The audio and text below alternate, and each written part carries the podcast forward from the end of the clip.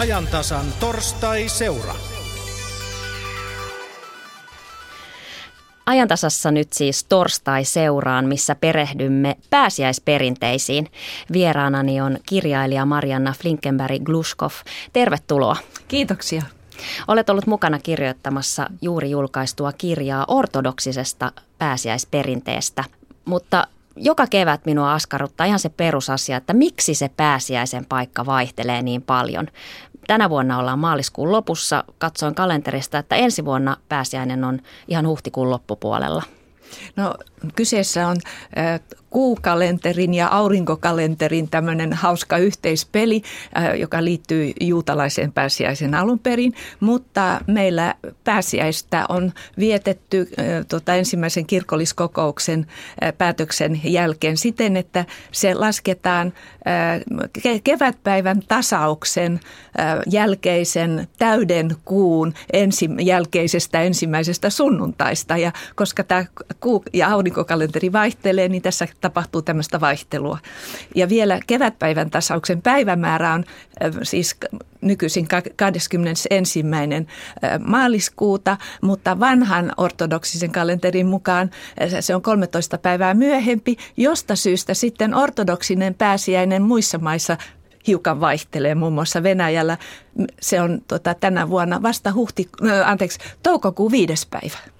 Eli tämä kuulostaa siltä, että kannattaa katsoa edelleen kalenterista, milloin se pääsiäinen on. Meillä pääsiäisperinteet ovat saaneet vaikutteita sekä idästä että lännestä. Suuri osa näistä perinteistä ovatkin sekoituksia näistä perinnetaustoista. Nyt hyppäämme läntisen perinteen maaperälle Pohjanmaalle, missä noita perinne elää vahvana. Noidista, pääsiäistrulleista ja noituuden historiasta jatkaa Seinäjoella vieraineen Elina Niemistä. Kyllä, täällä Yle Pohjanmaan studiossa on kulttuurihistorian intendentti Susanna Tyrväinen Pohjanmaan museosta. Pääsiäinen on yhtä aikaa sekä kristillinen että niin sanotusti pakanallinen juhla. Ja nämä perinteet, taikausko ja noituus ovat aika oleellinen osa pääsiäisen viettoa, erityisesti täällä läntisessä Suomessa ja Pohjanmaalla.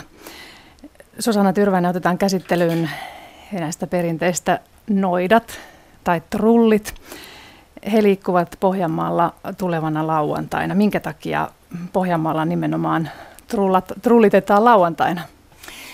Joo, eli tuota noin niin, hmm, minkä takia juuri lauantaina. Eli tähän liittyy nimenomaan sitten se kristillinenkin perinne, eli, eli tuota noin silloin pitkänä perjantaina, kun ajatellaan, että, että Jeesus ristiin naulittiin ja hän kuoli ja, ja siinä vaiheessa sitten tuota noin maailma oli ikään kuin ilman tällaista suojelijaa, niin pahat voimathan pääsee sen jälkeen sitten liikkeelle ja nimenomaan pitkäperjantaina ja lankalauantaina sitten näillä pahoilla voimilla on mahdollisuus sitten temmeltää täällä maailmassa. Ja näin ollen nämä noidatkin sitten, sitten jos ajatellaan, että ne on nimenomaan niitä pahoja noitia, niin nämä noidatkin sitten paholaisen sanansaattajina sitten liikuskelee juuri tuona päivänä.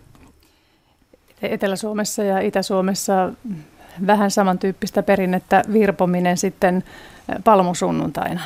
Joo, eli, äh, eli tuota, palmusunnuntai virpominen, sillähän on vähän tuota, no, niin toisenlaiset äh, periaatteet ja taustat, eli se liittyy sinne sinne tuota noin niin, kun Jeesus aikoinaan ratsasti Jerusalemiin ja sitten Jerusalemin kansa siellä sitten otti Jeesusta vastaan ja laittoi näitä palvun lehmiä, lehviä sitten tuota Jeesuksen eteen, niin se ikään kuin siirrettiin tänne pohjoiseen sitten ja koska täällä ei palmuja kasva, niin täällä on käytössä sitten pajunoksat tai sitten ihan tämmöiset tuota, no niin, vihreät oksatkin ja niitä sitten ortodoksissa kirkossa jopa siunataan ja, ja niillä sitten käydään virpomassa ja toivottamassa nimenomaan hyvää onnea. Ja nämä virpojathan on tämmöisiä niin kuin hyvän onnen lähettiläitä, että, että sitten noidat taas ikään kuin ovat sitten niitä, niitä pahoja. Ja tänä päivänä sitten nämä molemmat, molemmat perinteet on oikeastaan sekoittunut sitten, että täällä lännessä Pohjanmaalla niin sitten lankalauantaina käydään virpomassa, siis noidat ja rullit nimenomaan käy virpomassa, eli täällä on sekoitettu sitten sitä itäistä ja läntistä perinnettä sitten. Ja nämä varmasti perinteet sekoittuvat entistä vahvemmin mitä pidemmälle mennään. Niin kuin sanoit, niin ihan, ihan harmitonta tuo, etenkään tämä läntinen noitaperinne ei ole. Eli jossain vaiheessa historiaa nämä trullit olivat, olivat ihan oikeasti ilkeitä tekivät vahinkoja. Mitä he tekivät? Joo, eli tuota noin niin mm, ajatellaan, että, että tuota, siis nehän ei tietenkään ehkä ole ihan oikeita noitia ollut, vaan, vaan tämmöisiä vähän tota noin, laitapuolen kulkijoita niin kuin yhteiskunnasta, syrjäytyneitä henkilöitä, jotka olivat sitten naapureille kateellisia ja nimenomaan sitten käytiin tuota, tätä naapurin onnea poistamassa sitten. Eli jos ajatellaan talonpoikaisyhteiskuntaa, niin siellähän tietenkin siis vilja ja karja oli semmoinen, mistä se elanto saatiin, niin nämä noidat kävi, kävi sitten siellä navetassa tuota noin, niin sitten tekemässä pahaa tälle karjalle, muun muassa leikkaamassa jotakin kolikon muotoisia nahan kappaleita pois tai, tai keritsemässä villaa ja, ja nimenomaan tällä tällä poistamisella sitten tuota, noin, niin kuin poistettiin sitä onnea siitä karjasta ja otettiin se itselle, koska siihen liittyi semmoinen ajatus, että, että onnea oli maailmassa olemassa tietyn verran vain. Ja sitten kun sitä käytiin sieltä naapurin karjasta ottamassa, niin se saatiin ikään kuin itselleen. Ja, ja tämä ei välttämättä ollut semmoista niin kuin pahan ilkistä, vaan nimenomaan sitä onnea haluttiin itselle saatavan. Ja siinä samallahan tietenkin sitten se naapuri menetti sitten sen onnen. Joillekin, joissakin tapauksissa se kyllä saattoi olla niinkin, että, että sitten ei välitetty ollenkaan siitä omasta onnesta, vaan haluttiin vaan nimenomaan sitten, sitten se naapurin onni niin kuin sieltä poistaa ja se villa saatettiin vaikka sitten, sitten tuota noin polttaa niin, että silleen sitten aiheutettiin sitä kärsimystä sille karjalle. Tähänkö se perustuu tämä nykypäivänä kuuluisa suomalainen kateus?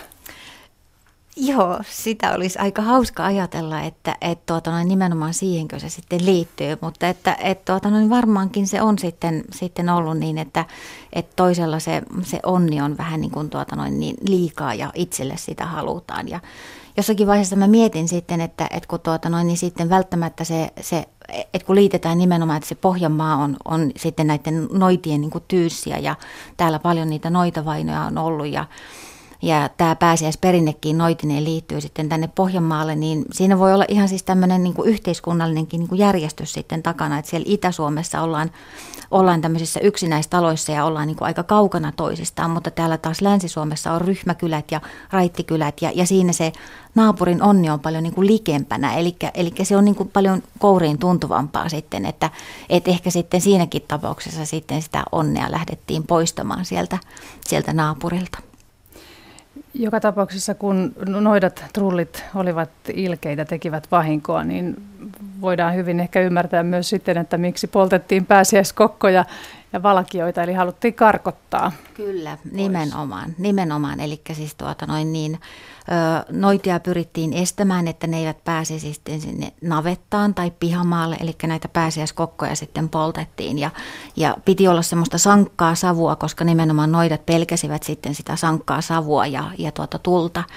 Ja sinne navettaan saatettiin tehdä myöskin muita suojauskeinoja, eli, eli sinne saatettiin hiilellä tai liidulla piirtää sitten ristinmerkkejä tai viiskantoja ja, ja myöskin siellä sitten polttaa tulia, kynttilää tai jotakin muuta semmoista savuavaa tulta. Ö, saatettiin myöskin tuota, noin, laittaa jopa tämmöisiä teräaseita sinne navettaan jonnekin lähettyville niin, että sitten se, se noita pelkäsi sitten näitä teräaseita ja ei sinne navettaan tullut sitten tekemään niitä, niitä pahojaan. Eli keinoja oli noitia vastaan, mutta sitten myös noidilla oli kaikenlaisia taikaesineitä, noitumisvälineitä. Pohjanmaan museossa on kuulemma kokoelmakin 1800-luvulta vanha Joo. kokoelma. Mitä se oikein sisältää? Joo, kyllä. Eli tuota, noin, niin näitä taikakaluja on tietenkin ollut sitten, jos ajatellaan, että, että suomalaisen kansanuskoonhan on kuullut nämä shamanit ja, ja tietäjät ja parantajat. Eli ne on saattanut liittyä myöskin ihan siis tämmöiseen niin kuin valkeaan magiaan ja, ja hyvän, hyvän tuota noin, niin tekemiseen. Eli on pyritty sitä onnea onnea tuota noin niin, niin kuin saavuttamaan ja ylläpitämään ja tietenkin sitten sitä pahuutta niin kuin estämään. Mutta tosissaan tuota, kaivoin sieltä Pohjanmaan museon kokoelmista ja niinhän sinne oli tullut 1800-luvun ihan lopulla tämmöinen lahjoitus, jossa muun muassa oli sitten tämmöinen kokonaisuus, jossa oli kananluita, metsäkananluita ja hanhen jalkoja ja niitä ilmeisesti nyt oli sitten käytetty manauksessa pahain matkaan saattamiseksi. Eli se paha saattoi olla tullut, niin sitä pyrittiin sitten niin kuin saattamaan pois. Siis onnea yritettiin niin kuin ylläpitää tai tuota noin, niin saavuttaa tai, tai lisätä, mutta myöskin sitten pahaa niin kuin karkottaa tai sitten, että jos oli tullut, niin sitä myöskin poistaa. Toinen kokonaisuus oli tämmöinen eläinten karvoja, lankaa, kangasta sekä kappale ruumisarkusta. Ja sitä oli käytetty varastettujen tai kadonneiden eläinten palauttamiseksi tai löytämiseksi. Ja sitten kolmas kokonaisuus oli tämmöinen, johon kuului kolme riekon vasenta jalkaa sekä punaista lankaa että naarasketun pääkallo. Ja niitä taas oli käytetty välikappaleena varastetun rahan palauttamiseen. Eli tosissaan niin kuin, keinoja oli monia ja, ja tarkoitusperiäkin oli monia, että kaikki ei liittynyt aina tämmöiseen niin kuin noidan karkottamiseen ja estämiseen. Eli voidaan sanoa, että tämä taikuusenoitus olivat ihan tavallista arkipäivääkin. Joo, kyllä ne silloin, tuota noin, niin, silloin tuota sanotaan e-, eränkävijä kansalla ja kaski, kaskisavun kansalla ja, ja myöskin tuota noin, kun siirryttiin pelto, peltoviljelyyn, niin, niin siinä oltiin tuota noin, hyvin niin kuin likeisessä suhteessa luonnon kanssa ja se, ne luonnon antimet ja tietenkin sitten se vilja ja karja niin, niin oli sen, sen elin, äh, niin kuin siis elämän elinehtoja, niin niitä pyrittiin sitten tuota noin suojelemaan ja lisäämään sitä onnea, että tänä päivänä sitten tietenkin ne taikauskot ja muut liittyy vähän toisenlaisiin asioihin, koska meidän elämä on kuitenkin aika turvattua sitten suhteessa esimerkiksi vaikka niin kuin luonnonoloihin sitten. Täytyy muistaa, kun tässä puhutaan, tässä sekoittuu siis sekä kansanperinne että sitten oikea historia. Kun oikeasta historiasta puhutaan, niin täytyy muistaa, että oli myös aika noita vainot raakaakin historiaa. Silloin kirkko alkoi 1500-luvun loppupuolella mm, suurin piirtein vaatia puhdasoppisuutta ja alkoivat sitten noita vainot. Ja vuosi, parin vuosisadan aikana noita oikeudenkäyntejä käytiin Suomessakin kymmeniä, ehkä satoja. Kuunnellaan tähän väliin pieni palanen Tampereen yliopiston historian dosentti Marko Nenosen, joka on väitellytkin noita vainoista, niin hänen kommenttejaan. Noituushan on ikivanha rikos. Ja se, siitä on syytetty niin kauan, kun ihmisen kulttuurista on jotain tietoa. Esimerkiksi Hammurabin laki noin vajaa 2000 vuotta ennen ajanlaskumme alkua, niin se sääti jo noituudesta. Rikoksena vahingoittava noituus on siis todella vanha. No sitten oppineet ihmiset keksivät keskiajan lopulla ja uuden ajan alussa, eli noin pyöreästi 500 vuotta sitten, niin tämmöisen teorian näistä lentävistä naisista. Naisista, jotka lentivät paholaisen luo irstailemaan ja juhlimaan ja, ja, ja vahvistamaan noita voimiaan. Tämä oli uusi noituuden teoria. Jostakin syystä se sitten tuli aika suosituksi joillakin alueilla ja siitä tuli iso, iso meteli monin paikoin. Ja sitten nämä hyvää tarkoittavat taikojen teot, niin toisilla alueilla ne joutuivat syytetyksi ja toisilla eivät mistä voitiin ajatella, että joku on noita? Hän on tehnyt noidan töitä. Jos oli kyse ihmisten keskinäisistä asioista, eli esimerkiksi naapureiden riidoista, niin siellähän oli sitten riita, synnytti epäilyksen siitä, että nyt tuo naapuri oli noitunut meiltä lehmän tai tehnyt muita pahojaan noituuden voimin. Ja se oli osa ihan muuta tällaista samaa riitaa. Ja kun noituudesta tulee suosittu selitys ja kun tuomarit ja oikeusjärjestelmät hyväksyvät sen noituuden todellisuudeksi, niin se voi mennä käräjille tai se voi olla menemättä käräjille. Ja paljon oikeudenkäyntejä tulee silloin, kun tavallaan oikeusjärjestelmä tukee sen viemistä käräjille. Tämä on niin semmoinen seikka, jolla, jossa tavalliset ihmiset joutuvat keskenään käräjöimään noituuden vuoksi.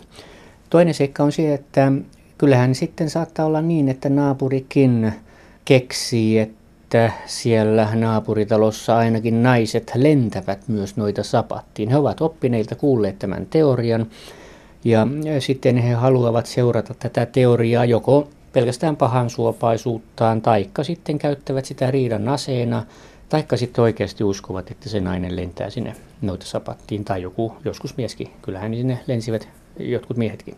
Eli tämäkin vähän vaihtelee, mutta ihmisten sosiaalisiin suhteisiinhan se aina yleensä liittyy. Siellä on paljon riitoja, kiistoja ja noituus on vain yksi osa sitä riitaa ja kiistaa.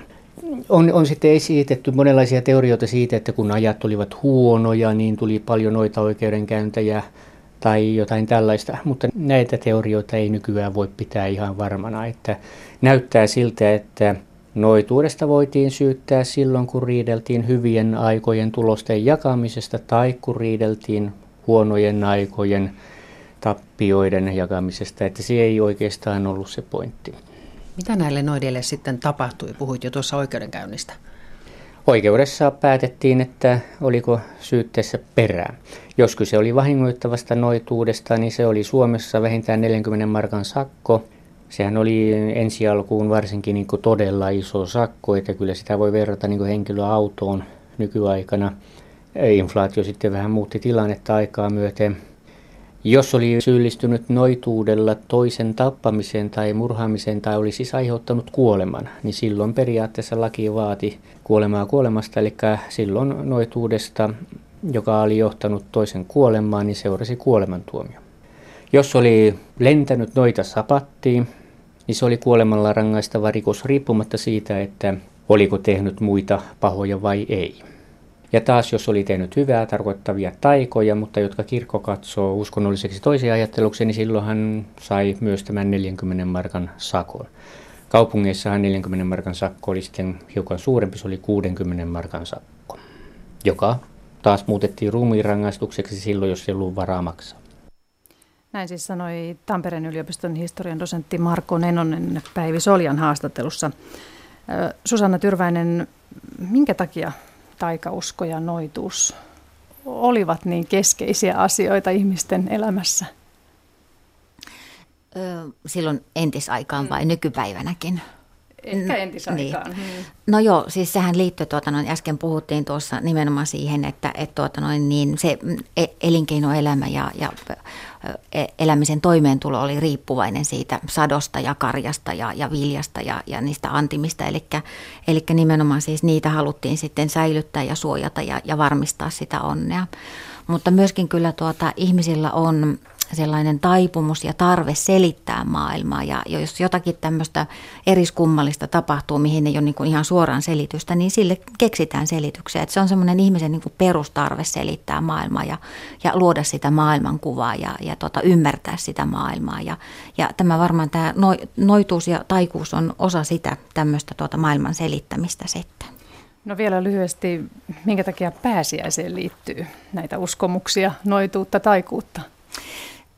Niin, samalla lailla niitä liittyy siis juhannukseen ja, ja muihinkin tämmöisiin tuota noin, niin, niin kuin juhlapäiviin ja, ja joihinkin tämmöisiin murroskausiin. Eli, eli kyllä siellä tuota noin, niin taustalla on ne, ne kristinuskon tämmöiset ajatukset siitä Jeesuksen, Kristuksen ristiin naulemisesta ja naulaamisesta ja, ja tuota noin, niin kuin pahan ja hyvän ja pahan tuota noin, kamppailusta ja, ja tuota, se nimenomaan siinä pääsiäiseen aikanakin sitten on, että, että se paha pääsee vallalleen ja, ja sitten taas tuota, no, niin kun kolmantena päivänä se Jeesus sitten ylösnousi, niin sitten taas se hyvä voittaa. Että, et tuota, tämä on tämmöinen ikuinen hyvän ja pahan kamppailu. Ehkä tämä ei ole mitenkään kauhean tieteellinen selitys, mutta, mutta näin niin tulisi tässä yhtäkkiä mieleen. Annetaan Elina Päivisen ja Marianna Flickenberg-Kluskoff jatkaa. Jatkamme aivan kohta pääsiäisperinteistä ja perehdymme ortodoksiseen pääsiäisperinteeseen kirjailija Marianna Flinkenberg Gluskov. Te olette ollut mukana kirjoittamassa kirjaa ortodoksisesta pääsiäisperinteestä, joka on juuri julkaistu. Kuuluuko tähän ortodoksiseen pääsiäisperinteeseen noidat mitenkään? No ei mitenkään. Se on täysin läntinen ilmiö, että meillä ei siinä kanssa ole mitään tekemistä. Yksi noitinkin liittyvä itäisen ja läntisen perinteen sekoitus tutuista pääsiäisperinteistä on tämä virpominen. Sillä on erilainen merkitys ortodoksisessa pääsiäisen vietossa? Kyllä, ehdottomasti. Siis meillä virpovitsat ovat kirkossa siunattuja. Ne siunataan siis lankalauantaina, eli meikäläisittäin Lasaruksen lauantaina. Ja sitten niillä virvotaan ehdottomasti palmusunnuntai-aamuna, eli ei millään muuna päivänä. Ja ne ovat siis pyhitettyjä, kirkossa siunattuja. Ja neitä kohdellaan myöskin vastaavasti, eli niitä kunnioitetaan, ne pistetään kotona ikonin taakse sen jälkeen, kun on kirkosta tuotu ja, ja virvottu mahdollisesti niin, että ne ovat erityisiä, ei ihan tavallisia pajunkissa oksia. Ortodoksisessa perinteessä yksi keskeinen pääsiäisen symboleista on pääsiäismuna. Mitä nämä upeat koristeelliset pääsiäismunat symboloivat?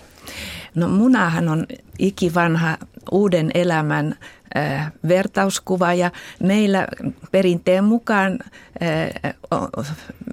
Magdalan Maria vei keisari Tiberiukselle ensimmäisen pääsiäismunan sanoin, että Kristus nousi kuolleista, että tämä muna on kuollut, mutta sen sisällä on elämä. Se symbolioi siis Kristuksen hautaa, josta kehkeytyi sitten elävä Kristus nousi haudastaan. Tämä on se perussymboli niissä munissa on hienoja ikoneja muun muassa ja, ja muuta todella kaunista koristelua, mutta usein tämä XB kirjainyhdistelmä, mitä se tarkoittaa? No se on kirkkoslaavia ja se siis äännetään Christos vaskres, eli Kristus nousi kuolleista. Sitä se tarkoittaa. Eli se keskeinen pääsiäisen Ja sana. Kreikassa se olisi vastaavasti Christos anesti ex a. Mennään pääsiäisen ruokiin. Pääsiäinen on ehdottomasti ruokajuhla, kuten suomalainen nimikin viittaa pitkästä paastosta pääsemiseen. Mämmi ihmetyttää Mistä sellainen erikoisuus on peräisin? No se on kyllä aika kansallinen ruoka täällä Suomessa.